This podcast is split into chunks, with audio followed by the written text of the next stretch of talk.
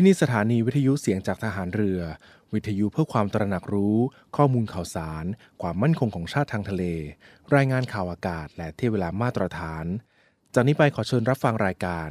ร่วมเครือนาวีครับ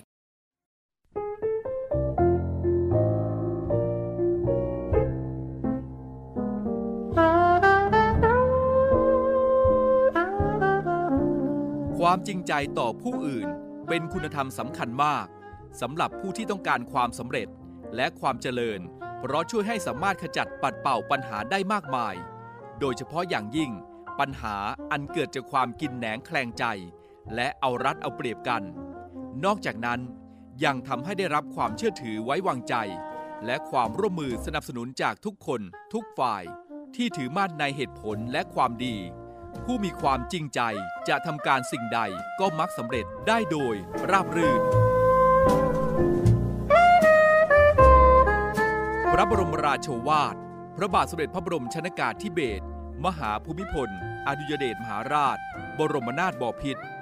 ในพิธีพระราชทานปริญญาบัตรของจุฬาลงกรณ์มหาวิทยาลัย เมื่อวันที่ 11 กรกฎาคม 2535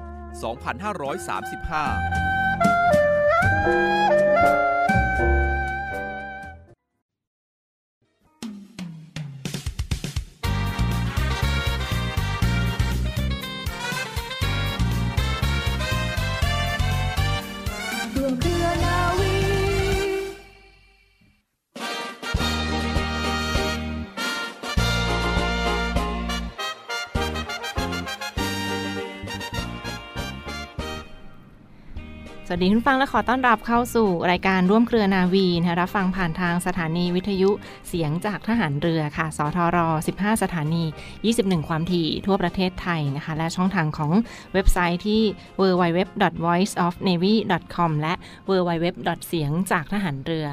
.com ค่ะ วันนี้ก็อยู่กันอุณนาฝาข้างค่ะคุณฟังคะมีพวกเราทีมงานรายการร่วมเครือนาวีค่ะ อยู่ด้วยกันทั้งดิฉันค่ะปูมค่ะนวโทหญิง จิรัชยาศรีอรุณค่ะค่ะ และดิฉันนะคะพัชชีนาวาโทหญิงพัชรีสิริมากค่ะค่ะครับ ผมใจเอกอภินยูใจเที่ยงครับลุงยูครับค่ะ แล้วก็อีกท่านหนึ่งนะคะ เป็นผู้บันทึกเสียงค่ะ น้องกล้วยนะคะจ่าเอก รัฐพลกฤษณานะคะ ก็มาร่วมแลกเปลี่ยนมุมมองดีๆ และมาอัปเดตข่าวสารจากกองทัพเรือมาฝากผู้ฟังกันด้วยค่ะคุณฟังคะค่ะ ก็ทักทายกันทั้งผ่านช่องทางของ YouTube กันด้วยนะคะ เราก็มีไลฟ์บรรยากาศสดของการจัดรายการกันด้วยลองไปรับชมย้อนหลังกันได้คุณฟังคะช่องทางต่างๆ จากกองทัพเรือเครือข่ายของ Facebook Fanpage กองทัพเรือ แล้วก็เครือข่ายของกรมกิจการพลเรือนทหารเรือด้วยค่ะ อันแรกถูกต้องครับเรามากันที่เรื่องราวของกระถินกันก่อนดีไหมคะอ่ากระถินช่วงนี้ก็เป็นหน้ากระถินมีหลายงานเลยเนาะทั้งกระถินพระราชทานกองทัพเรือ แล้วก็มีกระถินสามัคคีกองทัพเรือ วัดปากคลองมะขามเท่าด้วยนะคะ เป็นไงบ้างค่ะกระถินในส่วนของเอาวัดปากคลองก่อนแล้วกันเนาะอ่าวัดประคองค่ะผมเองนะครับก็วัดประคองขามเท่านี้เรามีเป็นประจำทุกปีนะครับ อำเภอวัดสิงห์จังหวัดไทยนานะครับ ปีนี้ก็ไปทอดกระถินกันในวันที่ 25 นะครับ ตั้งองค์กระถินในวันที่ 24 พฤศจิกายน พศ 2566 นะครับ พิธีแห่องค์กฐินก็เริ่มตั้งแต่ 4 โมงเนาะ 17 นาฬิกา พิธีเจริญพระพุทธมนต์นะ สมโพธิองค์กฐินสำหรับวันที่ 25 มีพี่น้องประชาชนข้าราชการกองทัพเรือนะครับก็ไปร่วมกัน ถวายผ้าพระกฐินนะครับ เวลา 10นาฬิกา30 นาทีนะครับ ก็ก็ที่วัดปากคลองมะขามเท่าเลยอำเภอวัดสิงห์จังหวัดชัยนาทนะครับ งานนี้ก็ 2 วันด้วยกันร่วมกันอ่าทำบุญกันนะครับ 24-25 พฤศจิกายน 2566 ครับผมค่ะเห็นว่าปีที่แล้วพี่ยูก็ไปไปงานนี้มาด้วยใช่ไหมคะเป็นไปที่วัดปากคลองทุกปีเป็นไงครับบ้างบรรยากาศวัดคึกปากคืนลองนะคะแหมถ้าเล่าค่ะ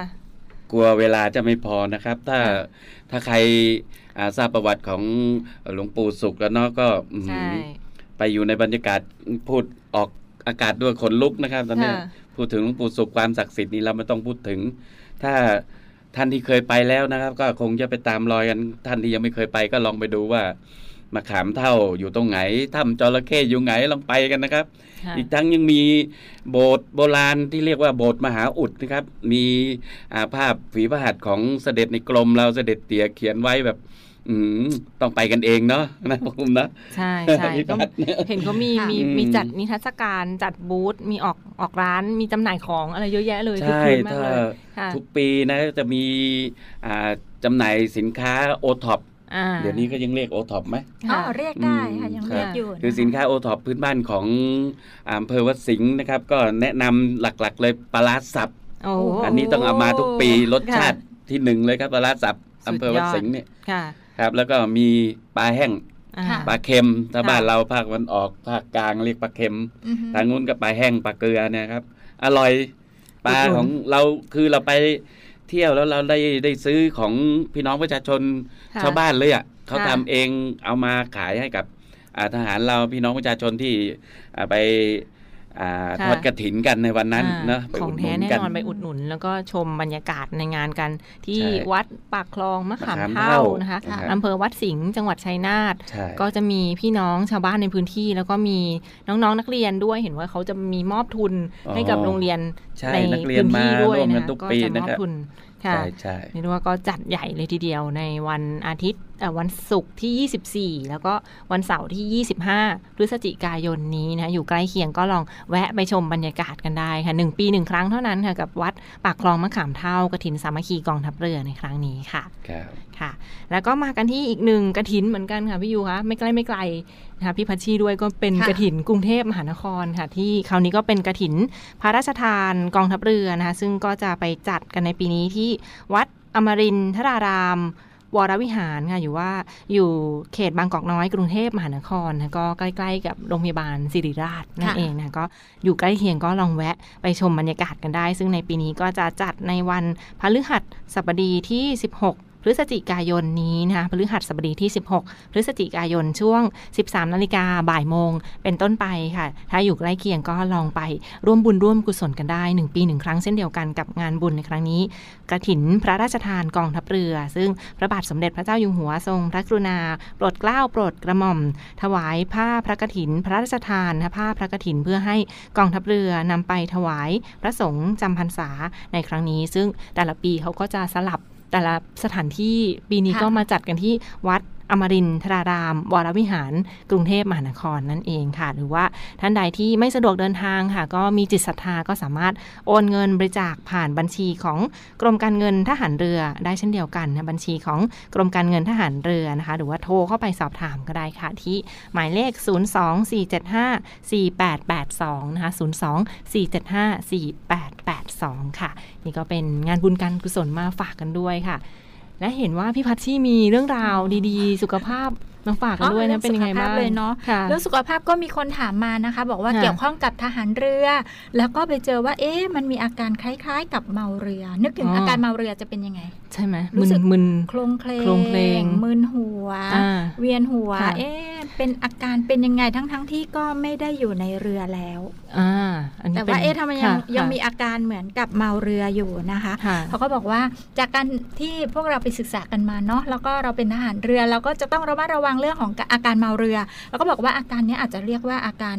เมาบกก็ได้ด้วยอ๋อหรือจริง ๆ มันก็คืออาการเมารถเมาเรือเนี่ยแหละค่ะค่ะ ทั้งหมดนี้นะคะสาเหตุเขาก็บอกว่าเกิดจากความไม่สมดุลกันของสิ่งที่เรามองเห็นค่ะอ่ากับสิ่งที่เรารู้สึกเป็นภาวะในสมองหรือว่าอาจจะสันนิษฐานได้ว่าน้ำในหูไม่เท่ากัน หรือเกี่ยวกับสมอง ระระดับที่เกี่ยวกับการทรงตัวนั่นเองค่ะอืมใครเคยเป็นอาการอย่างนี้ไหมน้องน้องปุ่มเคยเป็นหรือเปล่า ส่วนใหญ่เคยเคยเป็นเฉพาะตอนไปเรือจริง ๆ เนาะเนอะเมาเรือจริง ๆ เป็นแล้วโอ้โหนั่งไม่ได้เลยแทบต้องต้องหาที่นอนอะไรอย่างเงี้ยอ่าฮะใช่ไหมคะแต่แล้วไม่พี่มียุนที่เป็นป้องกันไงอ๋ออืมผมก็สมัยหนุ่มๆเนาะก็อยู่เรือมา ไม่ไม่ค่อยเมาเรือครับ เมาอย่างอื่นอ๋มาอกกเมาว่าอย่างอื่นเนาะเมาอยู่บนบกนะครับอ่าทีนี้มันมีวิธีการป้องกันเนาะค่ะสมมุติว่าเราอยู่ในรถหรือว่าในเรือแล้วถ้าเกิดเกิดว่ามีอาการแบบนี้นะคะ การมองก่อนเลย อย่างที่บอกว่าสาเหตุของมันนะเกิดจาก การที่เรามองเห็นกับอืมการที่ความเป็นจริง หรือการที่เรารู้สึกเนี่ยมันแตกต่างกันครับก็เราก็จะต้องมองให้ไปไกล ๆ มองไกลๆอย่ามองมองใกล้มองในรถมองในเรือนี้ไม่ไม่เหมาะนะคะ จะต้องมองครับไป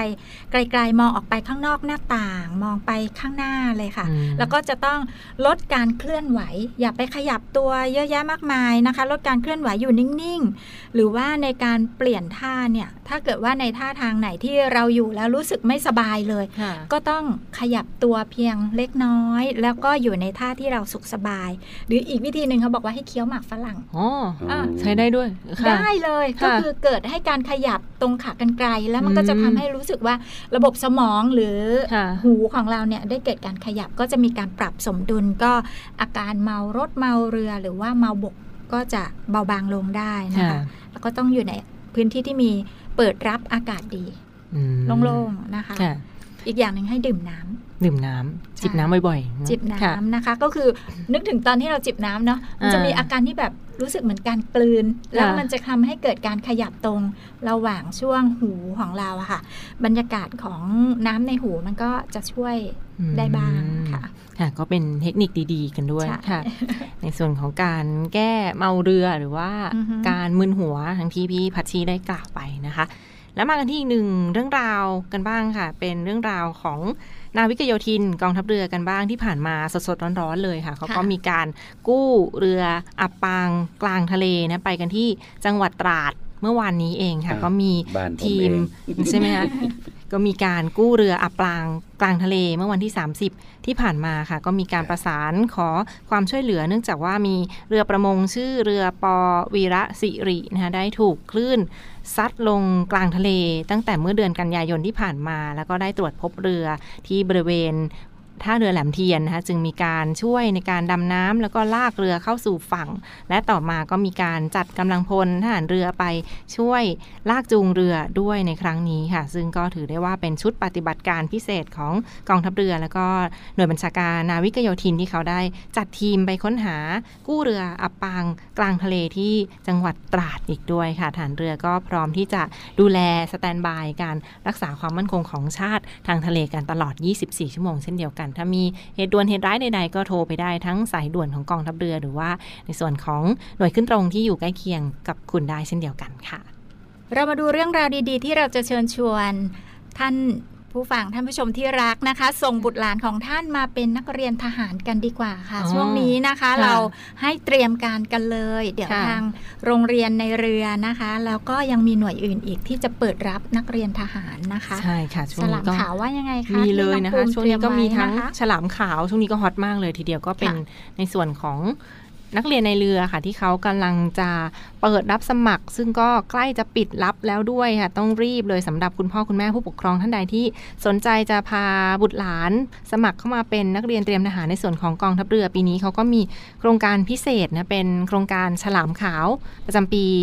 2567 ค่ะ ซึ่งก็เปิดรับสมัครผ่านช่องทางออนไลน์ ช่องทางอินเทอร์เน็ตเท่านั้นนะคะ ตั้งแต่บัดนี้ถึงประมาณวันที่ 13 พฤศจิกายนนี้เท่านั้นค่ะ เปิดรับสมัครช่องทางออนไลน์ เท่านั้นก็ลองคลิกเข้าไปดูรายละเอียดกันได้ที่เว็บไซต์ของกองทัพเรือ และก็เว็บไซต์ของโรงเรียนนายเรือนะคะเว็บไซต์โรงเรียนนายเรือเว็บเดียวเท่านั้นค่ะ www.rtna.ac.th นะคะ www.rtna.ac.th ค่ะ สมัครเข้ามาแล้วก็มีสิทธิประโยชน์มากมายด้วยค่ะพี่ยูคะใช่สิทธิเพิ่มเติมเลยทีเดียวไม่ว่าจะเป็นกรียในเรือเรานี่โอ้โหสิทธิตัดเยอะมาก ใช่ค่ะ จัดเต็มเลยได้รับคนละ 50,000 บาทต่อปีนะแล้วก็ได้รับสิทธิ์สอบชิงทุนไปเรียนต่อต่างประเทศมากมายเลยทีเดียว ก็เป็นโครงการดีๆ ที่จัดขึ้นในปีนี้เป็นพิเศษค่ะ โครงการฉลามขาวนะคะลองคลิกเข้าไปดูกันได้ที่เว็บไซต์ของโรงเรียนนายเรือใช่เว็บเดียวเท่านั้นค่ะรีบๆ rtna ครับจะปิดแล้วจะปิดแล้วรีบๆหน่อย .ac.th เท่านั้นอย่าไปเข้าเว็บอื่นเดี๋ยวเผลอจะเป็นมิจฉาชีพมาใช่หลอกเอาเงินได้นะก็ดูเว็บไซต์ทางการของโรงเรียนในเรือเท่านั้นค่ะค่ะ ต่อเนื่องกันค่ะพี่พัชชีคะเห็นว่า นอกจากโรงเรียนในเรือแล้วนะคะค่ะในส่วนของกองทัพเรือเรามีหลากหลายโรงเรียนค่ะ และโรงเรียนหนึ่งที่เปิดรับเช่นเดียวกันใกล้ๆนี้ที่จะถึงนะคะ ก็ก็ก็คือโรงเรียนช่างกรมอู่ทหารเรือค่ะกำลังจะเปิดรับบุคคลพลเรือนเข้าเป็นนักเรียนช่างกรมอู่ทหารเรือรุ่นที่ 31 ประจำปี การศึกษา 2567 นะคะ ซึ่งเขาจะเปิดกันในช่วงไหนนะคะพี่ยูวันที่ 5 มกรานะครับ ถึง 5 มีนา 2567 ค่ะจบแล้วเป็นยังไง เขาก็บอกว่าจะจบ จบแล้วเนี่ยให้บรรจุเป็นพนักงานราชการ ในระหว่างเรียนเป็นยังไง ไม่ต้องใช้เงินเลยใช่ไม่เสียค่าเล่าเรียนเรียนค่ะฟรี ถ้านะคะเกิดว่าสนใจจะสมัครติดต่อไปที่ไหนดีคะพี่ยูคะสนใจนะครับ สนใจมาติดต่อไปที่ 02475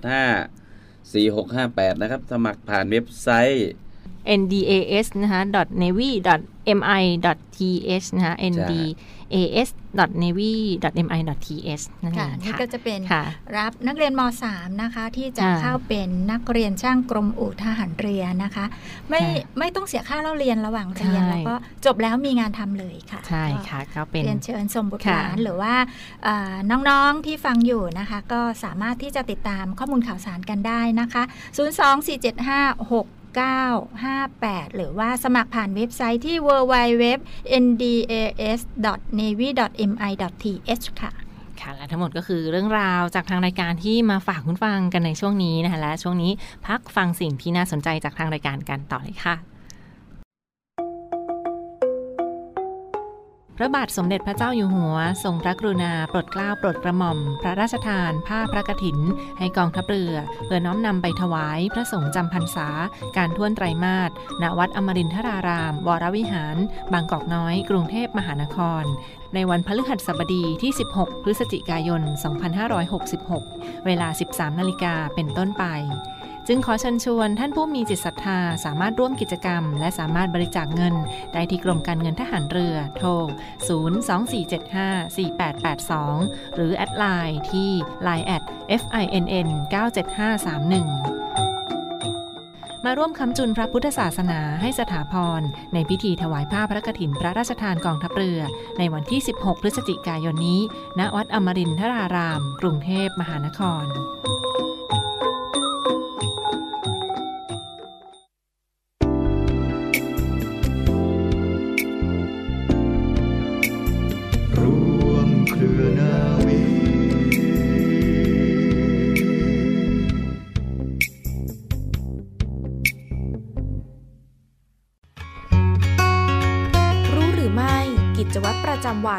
จะช่วยเปลี่ยนชีวิตให้ดียิ่งขึ้นค่ะ ในวันนี้นะคะรู้หรือไม่ค่ะขอนำเรื่องราวของการทำกิจวัตร ประจำวันอย่างเป็นระบบ มาบอกเล่าให้กับท่านผู้ฟังได้ฟังกันนะคะ เพราะว่าการทำกิจวัตรนั้นจริง ๆ แล้วนะคะ ถือว่าเป็นการสร้างนิสัยค่ะ ที่จะทำให้เราสามารถบรรลุเป้าหมายและประสบความสำเร็จได้ ซึ่งในวันนี้นะคะ รู้หรือไม่ขอรวบรวมทั้งหมด 9 กิจวัตรประจำวัน ที่จะสามารถเปลี่ยนชีวิตของคุณให้ดียิ่งขึ้นทั้งในด้านของสุขภาพกาย และสุขภาพจิต พื่อก้าวสู่ชีวิตที่ดียิ่งขึ้นค่ะ ในข้อที่ 1 ค่ะ คือการตื่นนอน ในช่วงเวลาเดียวกันให้เป็นประจำทุกวันนะคะ ในวันที่เราทำงานค่ะหากเราตื่นนอนตอนเช้าในช่วงเวลาเดียวกันในทุกๆวัน ก็จะส่งผลทำให้คุณสามารถเตรียมพร้อมทั้งร่างกายและจิตใจ ในการจัดลำดับความสำคัญของภาระงานที่ต้องทำในแต่ละวันได้ดีมากยิ่งขึ้นค่ะ คุณก็จะสามารถเริ่มต้นวันใหม่ด้วยความสดชื่น สดใสและกระปรี้กระเป๋าค่ะ ส่วนสำหรับผู้ที่ทำงานประจำนะคะ คุณอาจจะรู้สึกว่าเวลาในแต่ละวันนั้นช่างน้อยเหลือเกินค่ะ เพราะกว่าจะถึงบ้านก็ไม่มีพลังเหลือสำหรับการทำกิจกรรมอื่นๆแล้ว เราจึงขอแนะนำค่ะให้คุณตื่นก่อนไปทำงานประมาณ 2 ถึง 3 ชั่วโมง เพื่อใช้เวลาในช่วงเช้าในการทำกิจกรรมต่างๆ ไม่ว่าจะเป็นการออกกำลังกาย การทำงานบ้าน การเล่นโยคะนะคะ อย่างไรก็ตามค่ะเวลาที่ใช้ในการเตรียมตัวก่อนไปทำงานของแต่ละคนก็อาจจะแตกต่างกันไป แต่เราก็ควรจัดสรรเวลาให้เหมาะสม เพื่อให้เราใช้เวลาได้อย่างมีคุณค่ามากที่สุดค่ะ ข้อที่ 2 ค่ะ การออกกำลังกายเป็นประจำในช่วงเช้านะคะ การออกกำลังกายจะสามารถช่วยปลุกร่างกายให้ตื่นอย่างเต็มที่ และเพิ่มพลังให้แก่ร่างกายค่ะทำให้รู้สึกกระปี้กระเป๋า และพร้อมที่จะลุยงานที่มีความเครียด กิจกรรมออกกำลังกายที่แนะนำในยามเช้านะคะ ได้แก่การวิ่งหรือว่าเดิน หรือว่าโยคะรวมถึงการแอโรบิกค่ะ ซึ่งงานวิจัยหลายชิ้นนะคะได้เผยว่าช่วงเวลาที่ดีที่สุดในการออกกำลังกายคือช่วงเวลาตอนเช้า เนื่องจากการออกกำลังกายจะทำให้สมองหลั่งฮอร์โมนแห่งความสุขก็คือ เอนโดฟิน และโดพามีน ที่ทำให้ร่างกายสดชื่น นอกจากนี้นะคะ การออกกำลังกายในยามเช้ายังสามารถช่วยกระตุ้นการทำงานของระบบเผาผลาญได้ดียิ่งขึ้นอีกด้วยค่ะ ข้อที่ 3 ใช้เวลาอยู่กับความเงียบค่ะ การใช้เวลาผ่อนคลายในความเงียบนั้นถือว่าเป็นสิ่งที่สำคัญมากนะคะ เพราะการอยู่ในความเงียบ จะทำให้จิตใจของคุณสงบนิ่ง และโฟกัสกับสิ่งต่างๆ ได้ดีมากยิ่งขึ้น คุณสามารถฝึกการอยู่ในความเงียบได้ในช่วงเช้า ตอนจิบกาแฟหรือแม้แต่จิบชาสักแก้วตลอดจนหลังจากการกลับจากที่ทำงานหรือก่อนนอนนั่นเองค่ะ ข้อที่ 4 อ่านหนังสือวันละนิดค่ะ การอ่านนะคะเป็นวิธีการพัฒนาสมองที่ง่ายและลงทุนได้น้อยที่สุด การอ่านหนังสือข่าวหรือแม้แต่นิยายจะช่วยให้เสริมสร้างสติปัญญา พัฒนาความจำส่งเสริมการใช้ความคิดอย่างสร้างสรรค์ และช่วยกระตุ้นการทำงานของสมองให้มีประสิทธิภาพ จึงควรฝึกอ่านให้เป็นประจำทุกวันนะคะ ข้อที่ 5 เขียนไดอารี่และจดบันทึกประจำวันค่ะ ทุกคนนะคะสามารถเขียนไดอารี่ หรือแม้แต่การจดบันทึกประจำวันได้ โดยไม่จำเป็นต้องเขียนยาวๆค่ะ แต่พยายามเขียนนให้บ่อยๆ เขียนบันทึกสามารถทำได้หลากหลายแบบ ตั้งแต่การจดบันทึกเรื่องราวทั่วไปที่เกิดขึ้นในชีวิตประจำวัน การทำงาน การพบเจอเพื่อน การเดินทางหรือแม้แต่อื่นๆนะคะ เพื่อให้เราเข้าใจ และรู้เท่าทันความคิดของตนเองได้มากยิ่งขึ้น หลาย ๆ ท่านนะคะทำการเขียนบันทึกเพื่อสร้างความมั่นใจด้วยการพูดคุยกับตนเอง เช่น วันนี้เราทำได้ดีมาก สู้ๆนะตัวเธอเป็นต้นนะคะ ข้อที่ 6 ค่ะ การจัดสรรเวลาเป็นส่วนๆสิ่งนี้ถือว่าเป็น็นสิ่งที่สำคัญนะคะ จะช่วยให้คุณโฟกัสกับเป้าหมายและทุ่มเทกับกิจกรรม นอกจากนี้ค่ะยังทำให้ภารกิจประจำวันสามารถลุล่วงไปได้ดีอีกด้วย การจัดสรรเวลาอาจทำได้ด้วยการจดในโทรศัพท์มือถือ สมุดโน้ต หรือแม้แต่ปฏิทินค่ะ ดังนี้ กิจวัตรในช่วงเช้านะคะ เช่น จดว่าเราตื่นนอนออกกำลังกายทานอาหารเช้าอ่านข่าว อ่านในเวลาทำงานเราทำอะไรบ้าง ธุรกิจอื่น ๆ และจบที่กิจวัตรก่อนเข้านอนเป็นต้นค่ะ ในข้อที่ 7 นะคะ แบ่งเวลาในการเล่นมือถือค่ะ เรานะคะอยากให้คุณลองสังเกตตัวเองว่าเราใช้เวลาอยู่กับหน้าจอมากน้อยเพียงใดนะคะ พบว่าเหตุการณ์ดังกล่าวเกิดขึ้นบ่อย ก็แสดงว่าคุณกำลังเสพติดมือถือโดยไม่รู้ตัวค่ะ อย่างไรก็ตามหากคุณอยากเปลี่ยนแปลงชีวิตตนเองให้ดียิ่งขึ้นคุณต้องสร้างวินัยให้กับตนเอง และเล่นมือถือให้น้อยลงค่ะ การเล่นมือถือให้น้อยลง สามารถเริ่มต้นได้จากการกำหนดเวลา และกำหนดโซนปลอดภัยภายในบ้าน เช่น การตั้งกฎห้ามเล่นมือถือหลังสามทุ่มห้ามเล่นมือถือในห้องนอน เป็นต้นนะคะ เพื่อให้คุณมีเวลาว่างในการทำกิจกรรมอื่น ๆ ที่เป็นประโยชน์ต่อตนเองค่ะ ข้อที่ 8 เลิกนิสัยนอนดึก การนอนดึกนะคะ คุณควรหลีกเลี่ยงค่ะ เราควรตื่นนอนเวลาเดิม คุณควรพยายามเข้านอนตามเวลาและ พยายามไม่นอนดึกจนเกินไป เพื่อให้ร่างกายได้พักผ่อนอย่างเต็มที่ค่ะ และข้อสุดท้าย ข้อที่ 9 นวดเป็นประจำค่ะ การนวดเป็นวิธีการดูแลตัวเองที่มีประสิทธิภาพ เพราะจะช่วยผ่อนคลายความเมื่อยล้า ลดความเครียดและคลายปมกล้ามเนื้อ และช่วยปรับสมดุลให้กับร่างกายและจิตใจสำหรับคนทั่วไปค่ะเราแนะนำให้นวดอย่างน้อยสัปดาห์ละ 1 ครั้ง เพื่อกระตุ้นระบบต่างๆ ของร่างกายให้ทำงานอย่างมีประสิทธิภาพ แต่สำหรับนักกีฬามืออาชีพนะคะ การนวดเป็นประจำหลังจากฝึกซ้อม จะช่วยให้กล้ามเนื้อผ่อนคลาย และช่วยฟื้นฟูอาการบาดเจ็บได้ดียิ่งขึ้นค่ะ ในวันนี้นะคะ รู้หรือไม่ขอนำ9ข้อที่จะช่วยให้ชีวิตของคุณดีขึ้นได้ ลองนำไปปรับใช้กันดูนะคะ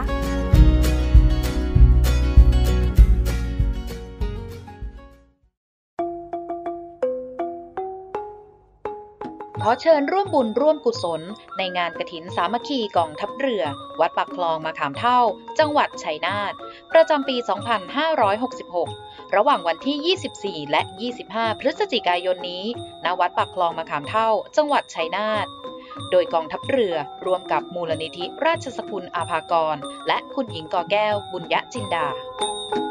ท่านผู้มีจิตศรัทธาสามารถร่วมบริจาคเงินได้ที่ กรมการเงินทหารเรือ ชื่อบัญชี กถินสามัคคีกองทัพเรือ วัดปากคลองมาขามเท่า ธนาคารทหารไทยธนชาติ เลขที่บัญชี 115 213 4498 โทร 024754882 หรือแอดไลน์ที่ @finn97531